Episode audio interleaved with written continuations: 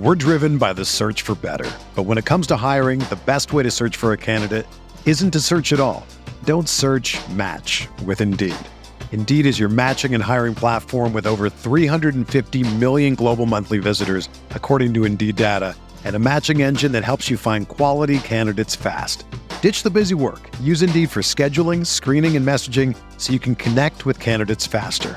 Leveraging over 140 million qualifications and preferences every day, Indeed's matching engine is constantly learning from your preferences, so the more you use Indeed, the better it gets. Join more than 3.5 million businesses worldwide that use Indeed to hire great talent fast. And listeners of this show will get a $75 sponsored job credit to get your jobs more visibility at Indeed.com slash BlueWire. Just go to Indeed.com slash BlueWire right now and support our show by saying that you heard about Indeed on this podcast. That's Indeed.com slash BlueWire. Terms and conditions apply. Need to hire? You need Indeed.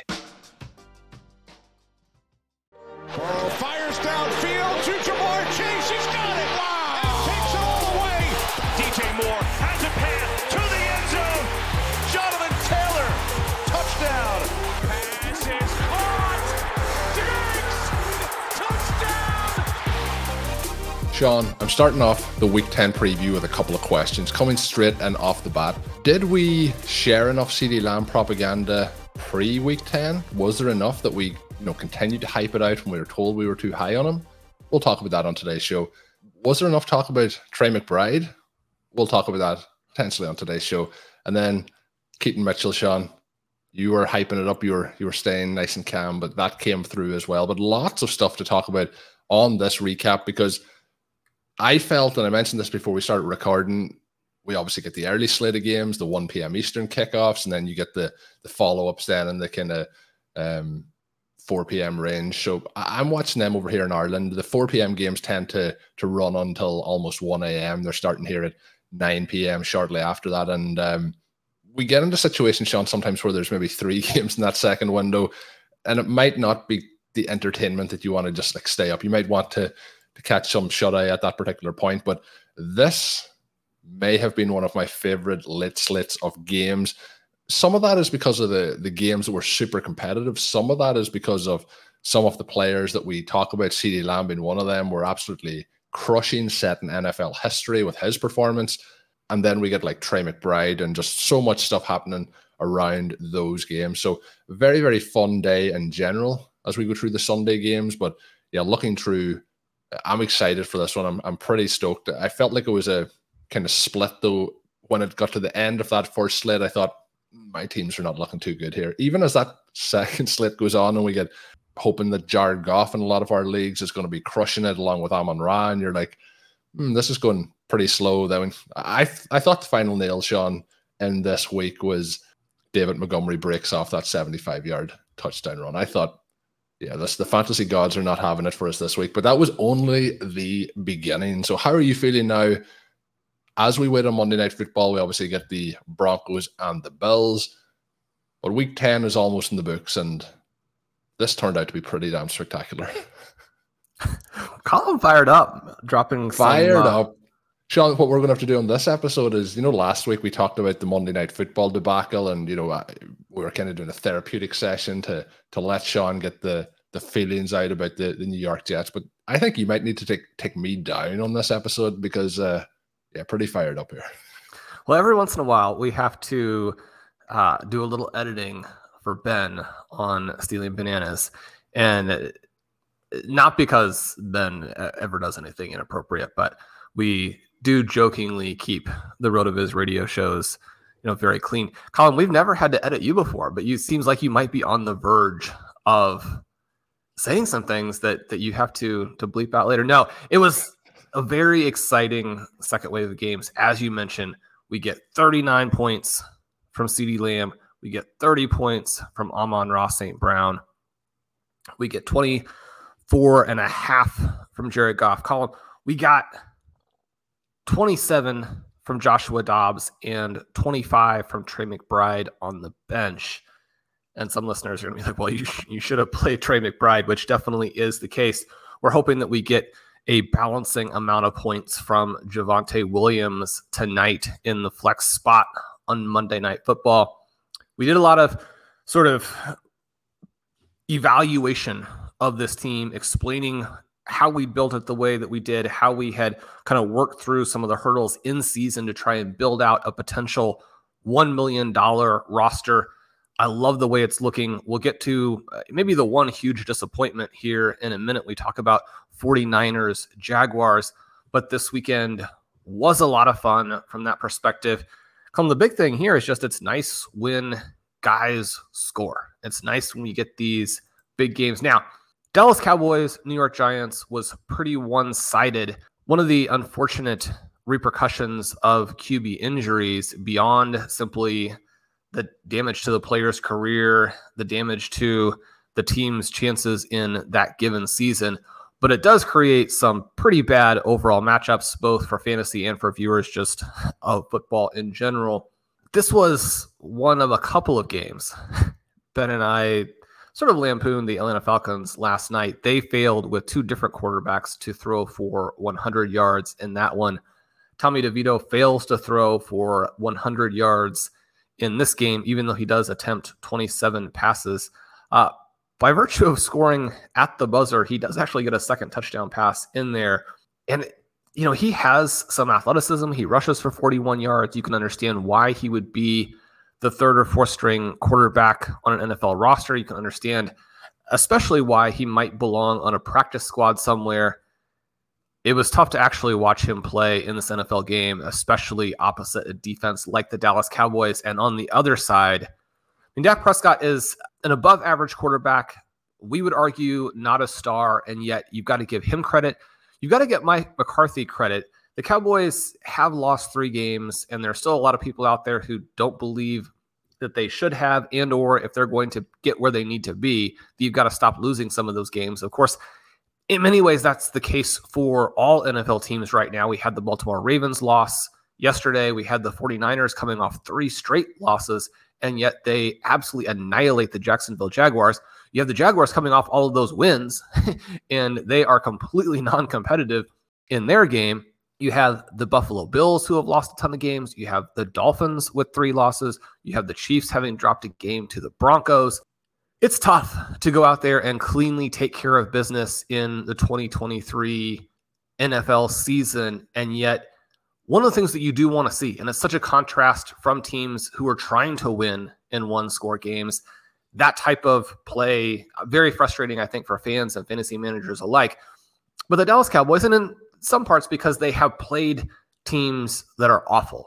they have a couple of huge wins over the Giants. But in those games, you want to see to 17, Shawn. 89 to 17 in those two games. That's pretty one-sided.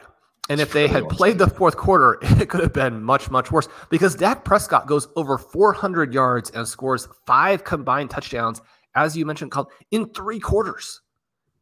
Now, again, I, you're playing almost a minor league team here. And so there is some adjustment for the quality of the opponent. And yet, what McCarthy is doing, what Prescott is doing, and certainly what CeeDee Lamb is doing, I mean, it's hard to even put these performances in perspective. Colm, tell the listeners some of the records or some of the thresholds that CeeDee Lamb has hit recently that no one else has gotten to.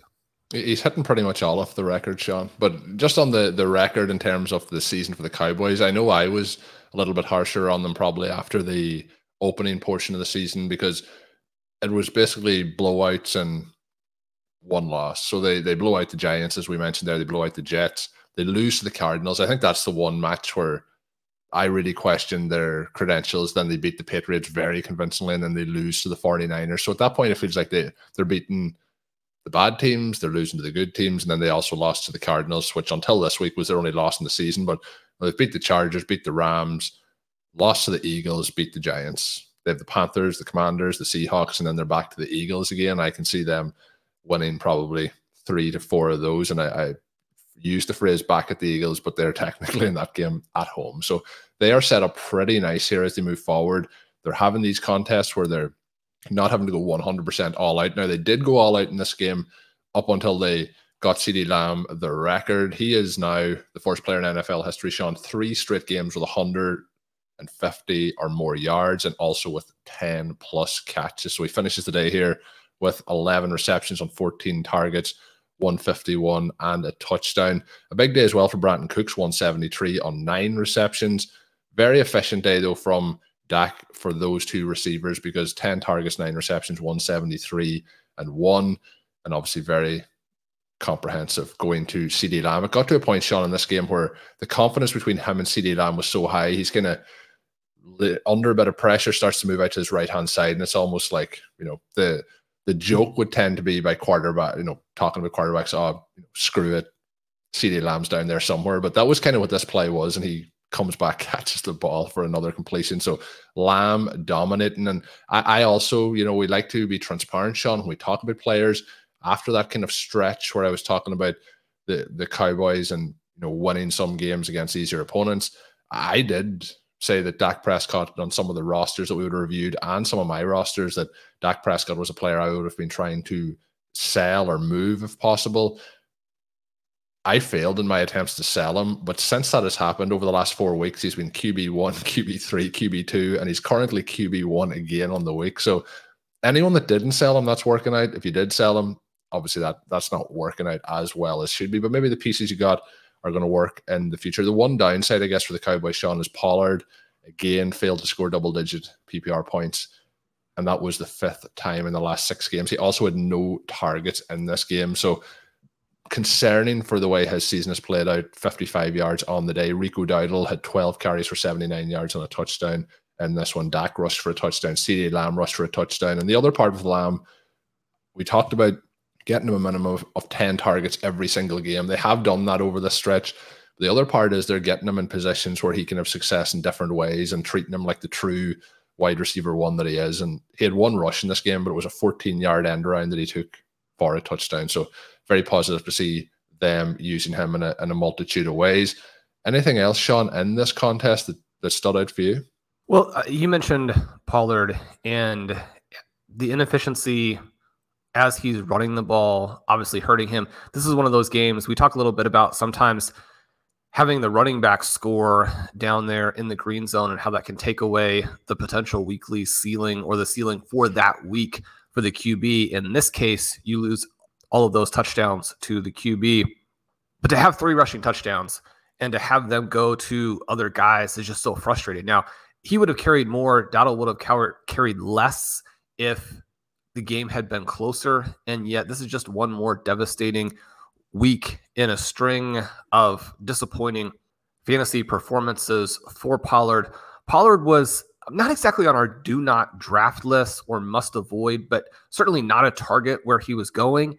And yet, I'm blown away. I could never by, have seen this happening. No, no. It like a player that we have loved, and he was obviously in the secondary position behind Ezekiel Elliott for a long time, and kind of similar. Like I talked last week about Jaylen Warren and Najee Harris, we felt that he was the guy that should be getting the work, but now he is getting the work, and the offense is getting the points, and he's just obviously there's game script. There's those games that are blowouts that maybe they don't push him as much as they maybe would in other closer contests, but it was the price element, not the talent element, that I didn't want to target him this year. If he had been going in the eighth round or the sixth round, I think we would have been comfortably targeting him, but just the price was too expensive. Well, even one round later, where you have some other disappointing guys, or at least disappointing for me in terms of like a Rhamondre Stevenson. I mean, you'd be all over him there. Mm. There really is a tier break in the range that he was going versus you know that that first third of round two versus the middle of round three for me would have been pretty significant. And yet I mean, if you drafted him in round three, round four, round five this season, he would still be a huge bust for you. And that part absolutely shocks me.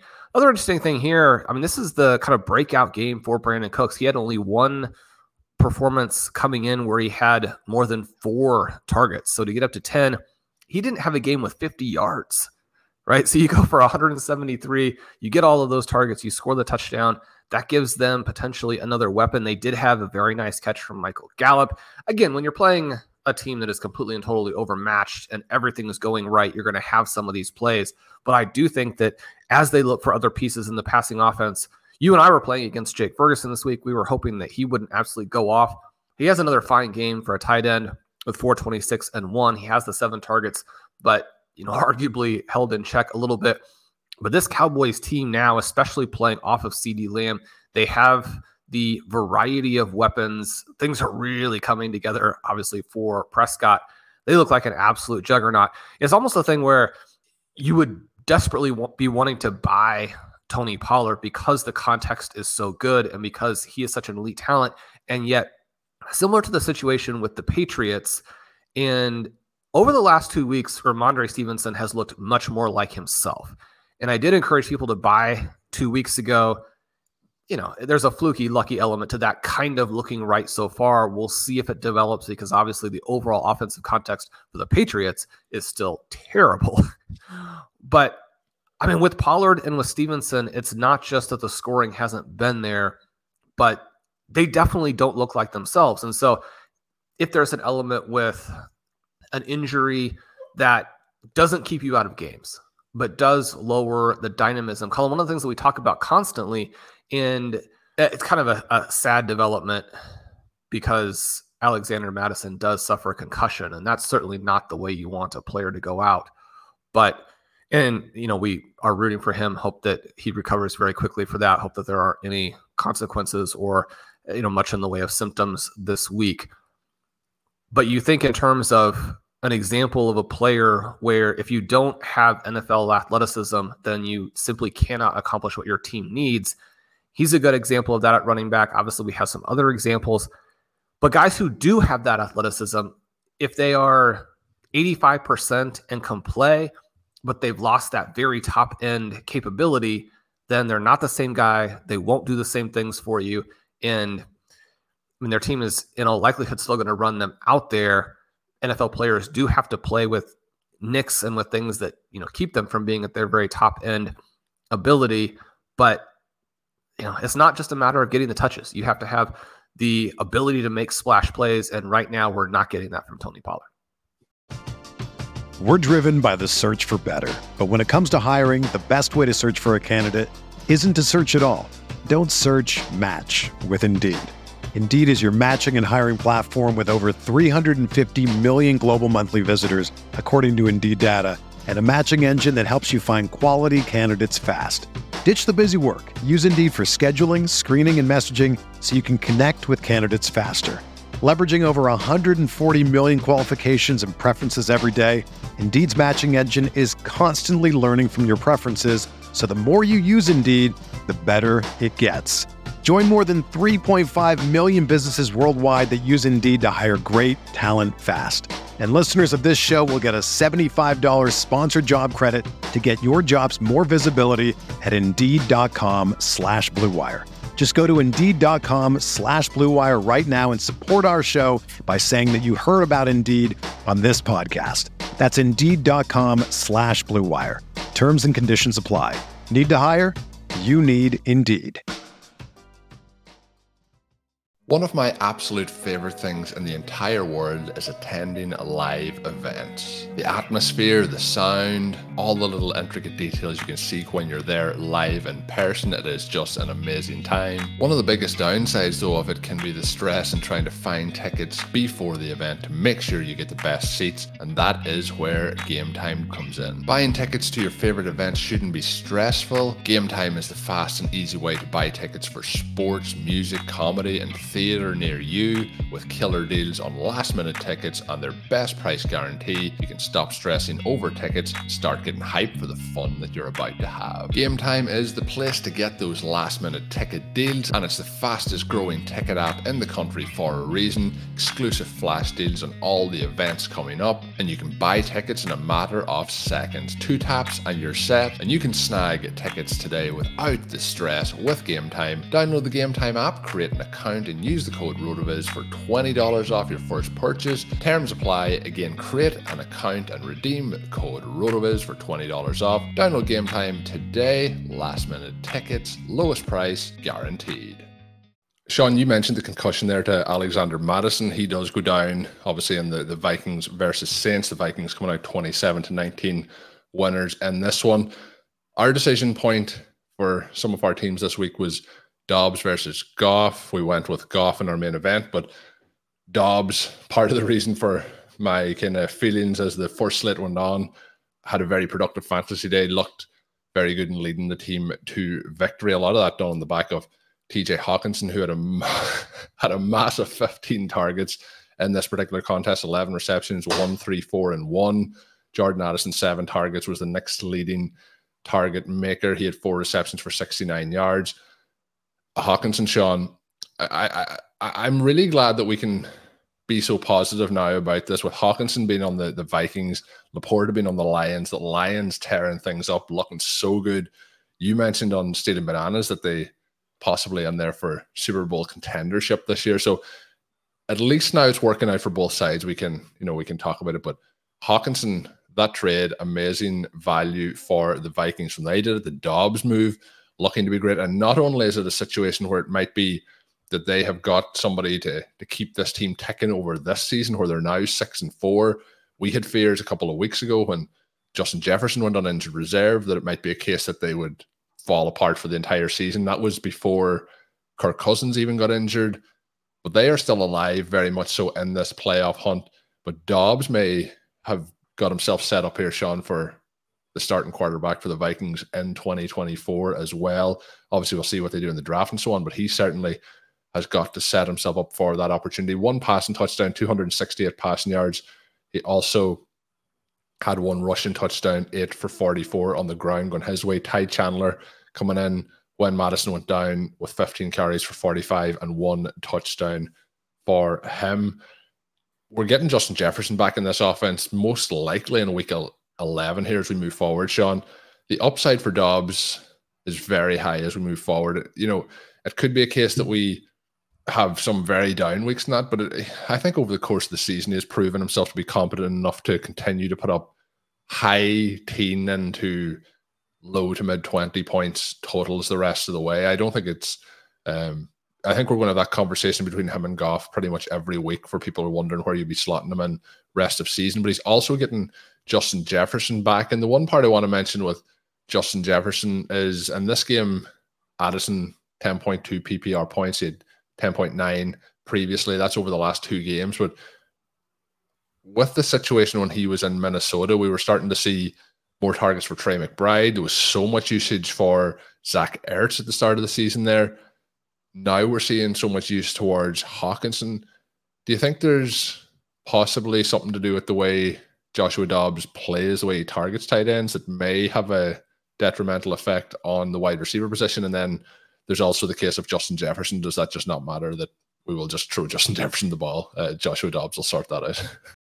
Yeah, I I think that when you're looking at Addison, you've got to be a lot more concerned about just the overall sure and about the return of Justin Jefferson than Joshua Dobbs. Although Dobbs, a different type of quarterback, is going to hurt you a little bit. It's going to change the ceiling, it's going to change the floor, it's going to shift it in a direction that is more dangerous and introduces some more weekly risk. And yet, I mean, this is still a fine game for Jordan Addison. One of the things that happened here is that the Saints just weren't competitive enough. I mean, Joshua Dobbs scored almost the entirety of his 27 points in the first half. I believe that of the 11, 134 and one for Hockenson, that he had 10 receptions for over 100 yards and a touchdown in the first half. It was 24 and, to 3 at halftime. And that's something and, and we no didn't mention the on Saints, the Cowboys game that because they were chasing that record with Lamb, that, that changed the fantasy outlook again for Lamb in a positive way. But if that happens, and you know, well, maybe if it's happening next week, they'll continue to try and extend that record. But there'll be weeks where they would have shut Lamb down before that second touchdown. And it's a, a very different picture. And that's kind of what we've seen a little bit here in this game because, like, you're going to, I know you're going to get to, but until Winston comes in, they could not, the Saints could not move the ball in this game. And it changed what the Vikings were going to do in the second half there. One of the interesting things, Hockenson came into this game not quite 100%, and then he took some massive hits. The oh, interesting way about, yeah, I mean, the way that TJ Hockenson plays, I mean, partly I think he's just willing to show in his face and body language the fact that playing in the NFL is hard. But if you think back to one of the reasons that I believe the Lions traded him, is that, I mean, every time he draws a target, he looks like he's going to leave the game. He takes hard hits. He comes down funny. He walks to the sideline. He looks like maybe he's on his last breath. And again, I, how could you play in the NFL and that not be the case, right? And yet he kind of milks it more than some guys, and or he plays through some pretty tough hits. But for him to come in again less than 100% and to do that in the first half was phenomenal. I do think that they, you know, didn't necessarily want him to get 10 more targets in the second half. This game was a little bit frustrating. And you can look through the second half where the Vikings are not very effective. They have a number of three and outs, they have a missed field goal. Their final three possessions are three and outs, in which the first two plays are running back carries, kind of setting them up for the three and out. So basically, if the Saints had been competitive in this game, you're looking at a 35 to 40 point game from Dobbs. You're looking at more of a ceiling from Jordan Addison. He continued to look good. Addison's season to me has been eerily reminiscent of the campaign we got from Calvin Ridley as a rookie, where you had all of those touchdowns in there. Now, it hasn't been just touchdowns for Jordan Addison. He actually has eight games now where he's hit 50 yards or more. So you're getting a decent little yardage floor there. Almost all of those games have seven targets or more. And then he has all of those touchdowns. No touchdown here in week 10. And that's really part of what's happened here for Addison is he's now on a two week stretch of not finding the end zone where he came into week nine. So through the first eight weeks, he had scored seven touchdowns, which again, Calvin Ridley, a ton of touchdowns playing opposite Julio, uh, Julio Jones as a rookie. So you're you're seeing the Vikings be able to use that additional weapon. And I, I mean, not to inject JSN into every single fantasy conversation, but there is a, a big difference here between what the Vikings have been able to do, where they add a third weapon to go with Justin Jefferson and TJ Hockenson versus what the Seahawks have been able to do, where they often, you know, don't even have JSN on the field. It may simply be that Addison ends up being better. You think back to his Biletnikoff season. I mean, this is a guy who probably got overly hammered because he didn't have the elite yards per route numbers in college. The season that he had the huge campaign, he ran so many routes even though he had so many yards, it knocked that number down. And then obviously he's not a size speed guy, but his body control, his fluidity, his ability to execute all of the skills of the receiver position and then catch the ball, which is something that obviously, I mean, JSN again, a huge drop yesterday that stopped his momentum. Quentin Johnston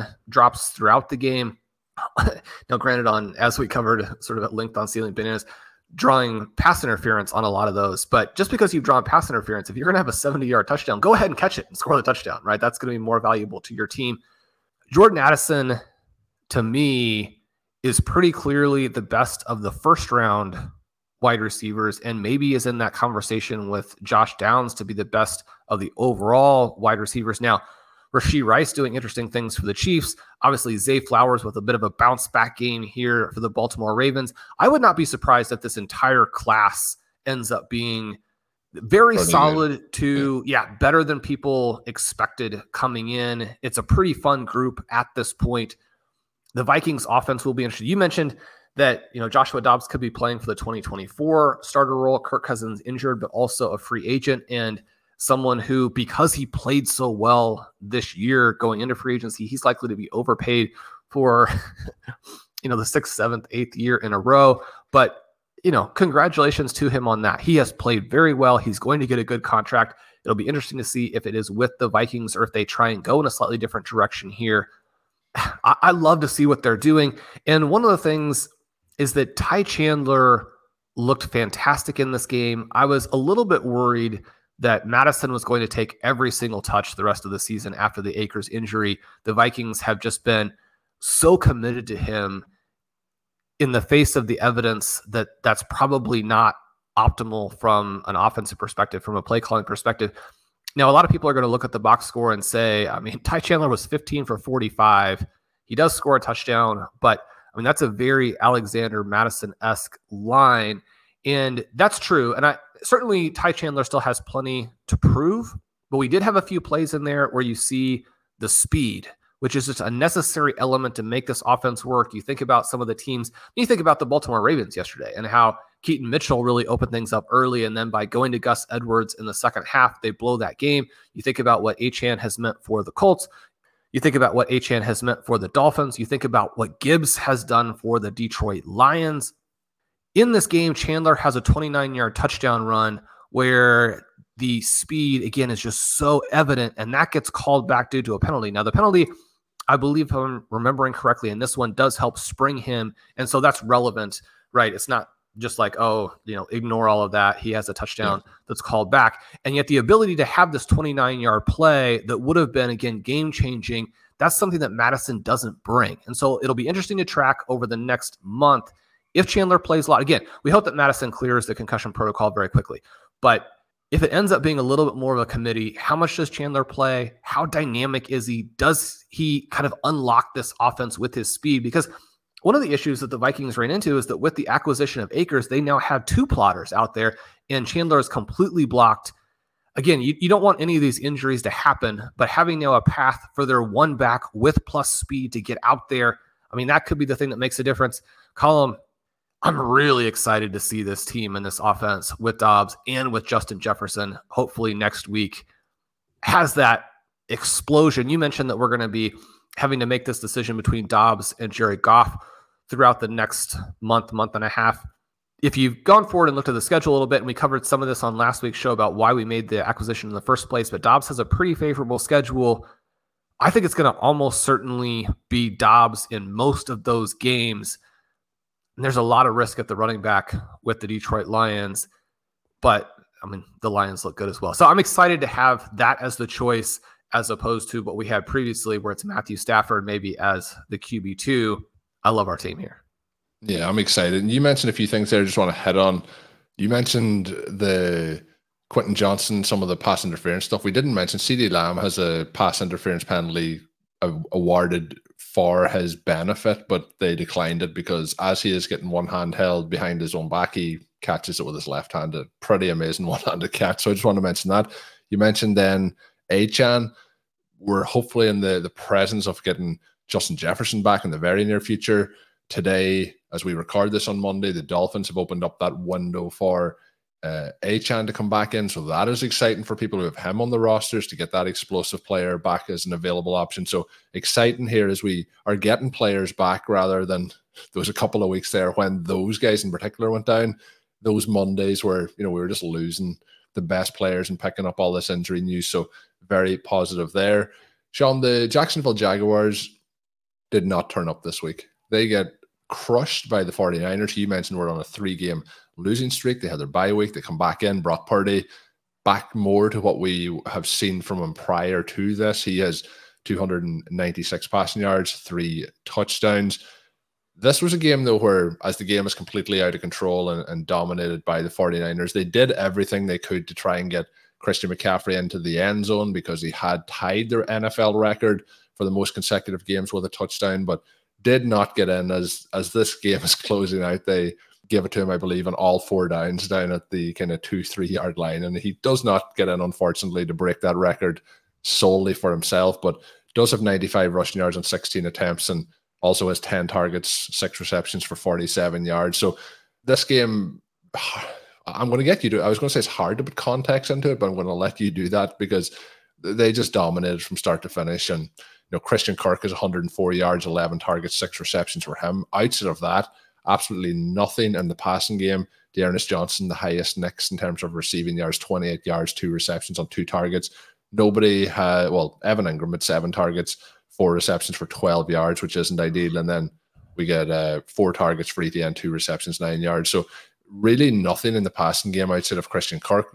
59 total yards rushing combined as a team, 35 of those going to Etienne. So not a good day, not a good performance by Lawrence, but this one felt like the 49ers just came, beat them up, took their lunch money, and that was the end of that. They get an early touchdown to Brandon Aiyuk, who then has three targets in the game, but it's three for three for 55 in that touchdown. So, you know, starts off pretty hot, but they, they really didn't have to keep things ticking over after that point. Nobody has more than four targets. George Kittle has four, three receptions, 116 yards, one touchdown, has a 66 yard touchdown reception in this one. So they just they blew the door off, and and Deebo also had a rushing touchdown, 23 yard rushing touchdown on three carries. So this is all about the 49ers getting back in shape. The Jaguars had been in shape. Both teams now six and three. The down game, I guess, for Etienne that we're hoping that we're, we're going back on the upswing after this one. What were your thoughts coming away with it? Was it as simple as one team turned up and dominated and the other didn't?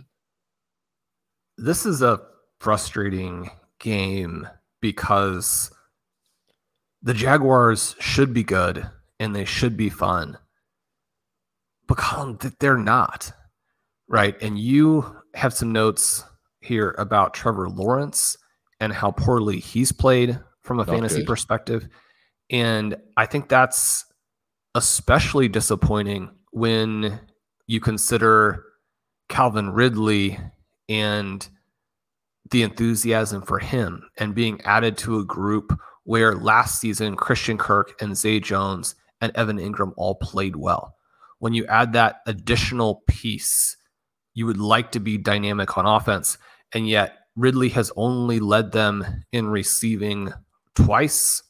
He's been wiped out in a lot of these games, but it's been across the board right? Travis Etienne has scored well because he has found the end zone, but he has one game this season with 100 rushing yards, which is really pretty hard to fathom when you consider just how good he actually is. We've discussed this at a number of junctures throughout the course of both the preseason and in season that Doug Pederson and his offensive staff have not seemed to understand number one, what Etienne is good at, and number two, how you unlock a rushing game. And this was yet another performance in which they have no rushing threat at all because the only run plays that they execute are right into the teeth of the defense. And that's been such a stark contrast between Etienne with his long speed and what the other teams with speed backs have done. But it's not, you know, just the running game by any stretch. I mean, Doug Pederson as a an offensive mind looks completely overmatched as a schemer and play caller. Trevor Lawrence the decision making is terrible, but it really seems to be the structure of the plays as opposed to even what he is doing as a quarterback. They don't have people open, they don't have the right mix of routes and depths to stress a defense. And I mean, this was a catastrophic type of game here. And you go back and look at what they did during this five game winning streak, and the wins are over a bad Atlanta team they're over a Buffalo team that's been very disappointing in a situation where they were in London for yeah. an additional week. And week, so you yeah. have that advantage. I mean, I, you can't just wipe that game away and say, oh, they've got this kind of scheduling travel advantage. And yet it is a meaningful advantage. It is a close victory over another team that has been very disappointing. They defeat the Indianapolis Colts, which is frankly a bad team. They beat the New Orleans Saints, which is a bad team. They defeat the Pittsburgh Steelers, which I mean, as you were kind of mentioning to me before we got on here, the Steelers are six and three, and yet it's completely smoke and mirrors. They look bad again yesterday against the Green Bay Packers, and the Packers sadly are not a good team. Now, you need to win those games, and most of those games are not particularly close. The Jaguars' defense has been dynamic until this game against the 49ers, and yet you go out and you play a power team you play them at home in what is a statement environment where you have a chance to, and you don't know this going in, obviously, but with the Ravens losing, I mean, you could take a step ahead of them. You got the um, loss to Kansas City, so you don't have the tiebreaker there, but you could keep pace with the Chiefs. To go from that situation to one where I mean, again, you, mentioned how the 49ers were trying, they were trying to get the record for Christian McCaffrey. And yet, I mean, this was a game where. Uh, but if they weren't trying to get the record for Christian McCaffrey, I think they would actually have put up more points. Yeah, I mean, you've got Brandon Aiyuk, who is dynamic and yet barely involved. You have Deebo Samuel back from injury, involved as a rusher more than as a receiver. You know, him scoring touchdowns. You have very limited targets to George Kittle, but those targets that do exist are high powered and you're getting the vertical plays.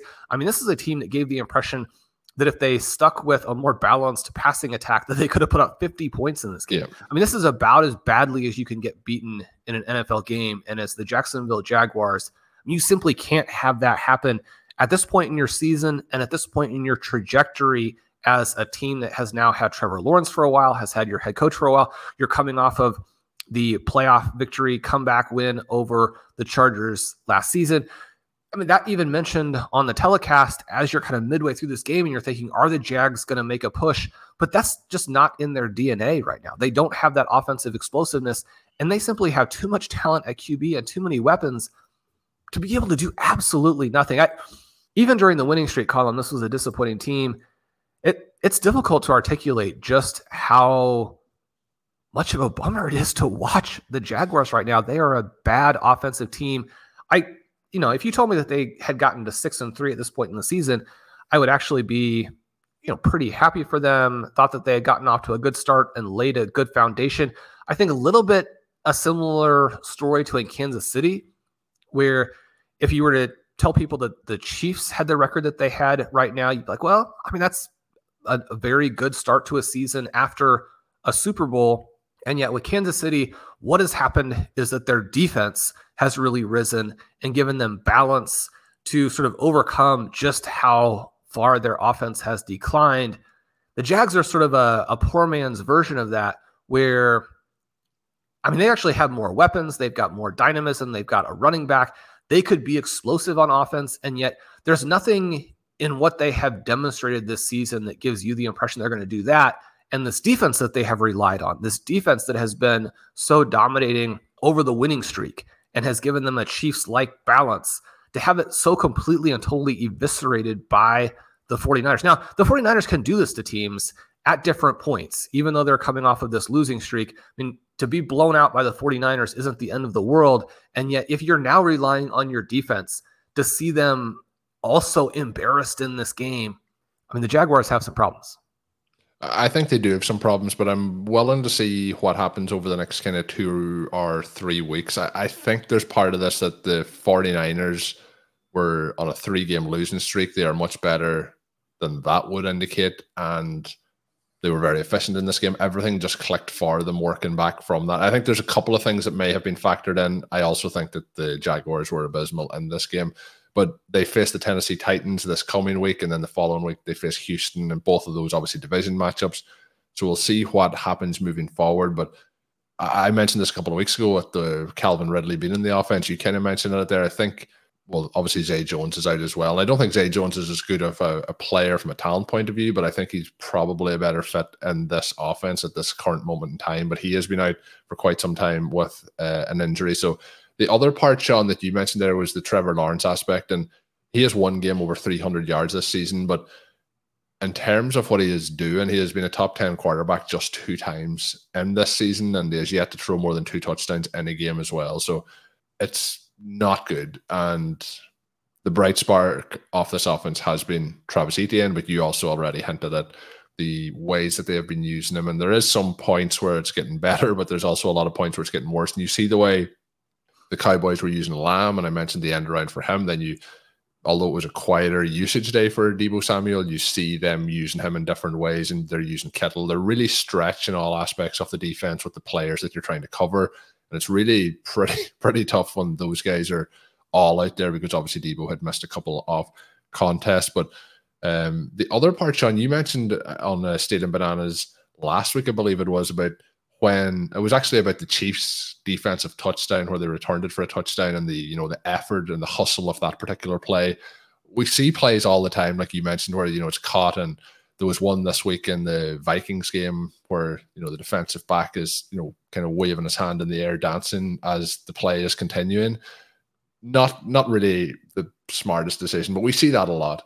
But in this, when the 49ers have a fumble that they take back for a touchdown, the fumble is taken off the board because there's a flag on the play. And the commentators are saying, well, if it's, you know, and they announce it as unsportsmanlike conduct, and they're saying, well, that should be a dead ball penalty. It shouldn't affect the outcome. Then they show the replay and they're like, oh, that's what it was. And it was the fact that pretty much half of the 49ers defense or sideline had run, had, you know, encroached on the, the field of play as the, the play was continuing. So you know, we talk about execution, but just wait till the play is over and try not. This it didn't cost them in this game, but if it had cost them the game, would be a much bigger talking point. But stay off the field. Well, those are the benefits of having a 34 to 3 overall Yeah. advantage is that you can celebrate prematurely in some situations. You mentioned the creativity with the 49ers. The Jaguars tried to run sort of a fun play here where they have Christian Kirk come and take the ball on a lateral and then try and throw down the field to Travis Etienne.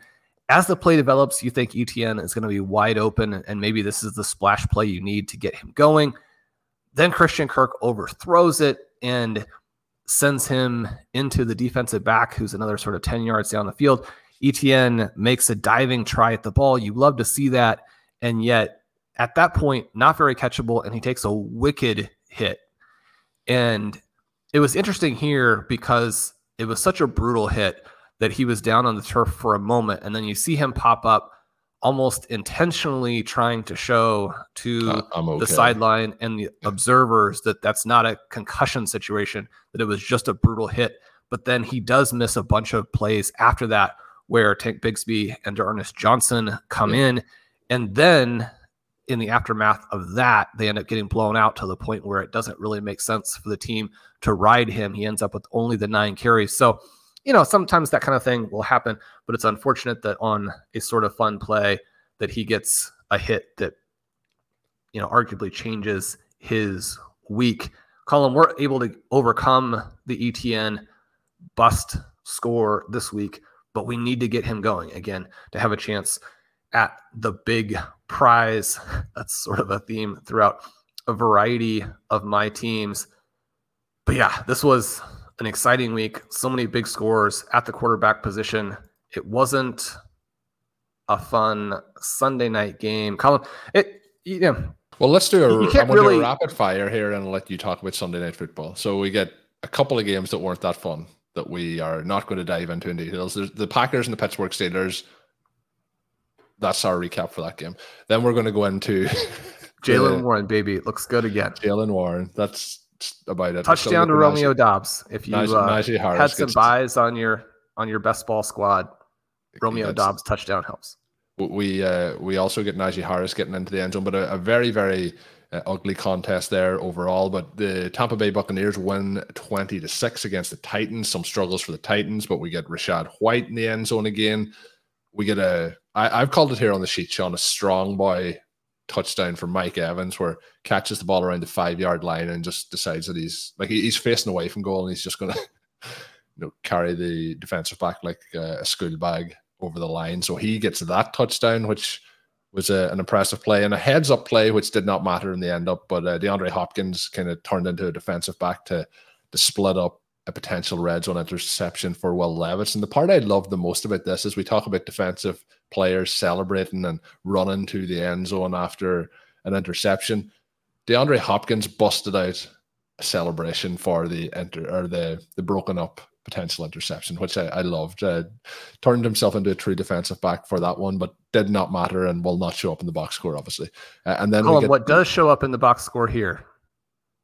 Nick Folk, Chase McLaughlin, two field goals each. You're running them out there at the kicker position, multiple field goals. Love it. They, they have nothing on the New York Jets, who I'm going to let you cover in a moment, as they are the specialists in field goals this season. I don't have the stat in front of me, Shawn, but they currently have the joint highest field goal to touchdown record through 10 weeks of an NFL season in NFL history. Tied, I believe, with the, it may have been the 2000 Baltimore Ravens. But uh, we do have I know I've seen some big plays from Breece Hall this year, Colm, but is there any chance that their touchdown total is still at zero?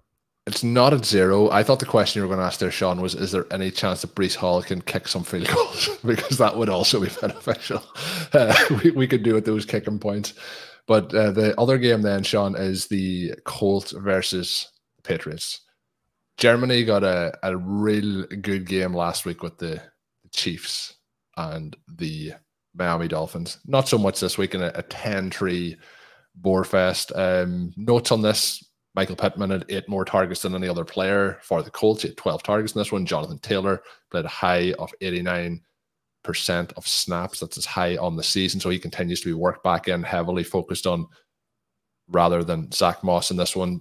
Rhamondre Stevenson missed a chunk of time in this, but still played 68% in New England's snaps, which was good to see when he also missed that time. But uh, 14% or more target share in each of his last five games. But we do get Mac Jones getting pulled for Bailey Zappe at the end of this game. Another bad game. So that's my recap of those games, Shawn. You can hit me with the Jets and the Raiders. And if you have any further thoughts on those other games, feel free to share them. Breece Hall does have a touchdown called back in this game. The thing that stood out in this one, beyond just the general and continuing massive incompetency, is that anytime the Jets did have a successful play, there was a penalty attached to it. You love to see the 14 targets for Garrett Wilson. He's been somehow managing to fight through the apocalyptic QB play to at least, you know, keep you alive. And the Aaron Rodgers dream is out there. We'll see if that ever comes to fruition. He makes an incredible effort on the Hail Mary at the end of the game, more or less really gets it knocked away by his own teammate as opposed to a defensive back. But, you know, that's going to happen on Hail Marys. His teammates got to try and make a play on that ball as well. You get great effort from Josh Jacobs. He actually goes over four yards per carry in this game. You get 13 targets for Davante Adams. Jakobi Meyers, somebody who's been a lot of fun this season, and you, you kind of hope that this 13 to 2 target uh, differential doesn't continue, or at least you do if you have Meyers and not Adams. Michael Mayer makes an incredible touchdown catch in this game. He's someone that we had to play more during Sam LaPorta's bye week. Last week, it would have been great to see him score that touchdown. Then, obviously, last week, he gets tackled at the six inch line. Someone that I think you have to still be very, very high on in Dynasty. If you're making some of these two for two trades, the number two guy in that mix should be Mayer for you. This has been a season where it has been a little bit easier to get tight end points. Uh, the team that I have with Pat Kerrane in the really high dollar, and this was before Pat won, so we had uh, gone ahead and sprung for the big money before he was a multi-millionaire. That team only has Mayer at tight end. We are at the top of the standings, I think, number two there in victory points now. We need a tight end. Hope that Mayer is the guy, but generally speaking, you can get tight end points this year. That's not necessarily guaranteed to continue. I think that the three rookies this year, and even if you go back to now Trey McBride for last year, keep trying to stash all of these guys to stack them onto your dynasty rosters as second round picks. That'll serve you in good stead as you go forward. So cool to see him make the play in this game. Aidan O'Connell did not look good, averages less than six yards per attempt, throws a pick, and yet actually not a bad performance against a New York Jets defense, and he does enough to win this game. I think that this is kind of the final nail in the coffin for the Jets season. You have to be able to beat the Las Vegas Raiders, even as you're waiting for some reinforcements. Colm, eh, I mean, you, you can't just do the cathartic show with the Jets every single week, but this is the team. We're finishing this one on a, a diner. Well, it's just it's bad television, bad television, bad, bad football. Yeah. But so many cool things in week 10. We hope that the listeners had the right mix. We hope that you won in week 10 and are making your playoff push. We're rooting for you tonight in what I mean, Colm, earlier you said that Dak Prescott is currently the QB one on the week. It sounded like you were possibly keeping the door open for Russell Wilson to blow past him on Monday Night Football. Is is that the case there? Is that the QB that you're counting on in tonight's game? I'm not counting on either of them, but I do think that Allen has the potential in any week to do that. He's had some struggles with some interceptions recently, but I, I feel like this is one of those games when you go into these island games when it's on prime time, you kind of like we had with the the Jets and the Raiders, you know, 16 12. We had 10 6 in that early, early game from Germany. You know, you can get those games, but you can also get the games, the likes of what we've seen with the Lions and the Chargers. That would be my hope in Monday Night Football that we get you know, high scoring game with, I'm hoping for more than 50 points combined. Well, supposedly Marvin Mims was going to be worked into the offense during the bye I've week. That. I've heard that one before, Shawn. I've heard uh, that. Well, At I've- some point during a season, evidently, you have a, a few free moments to do some coaching, so or some game planning. It sounds like maybe an additional week to have practice was going to be beneficial there. That is the There's a chance I'm- that Sean Payton is going to just get him out there and use him as a distraction because then it'll free up the other play. Uh, the Falcons have been great success at the moment with using players as distraction, so I think that's going to spread around the league. Well, if he ends up as a decoy, hopefully it's a decoy for Javonte Williams having 35 touches tonight. We get another 25 carries. We get 10 targets. Huge game for Javonte.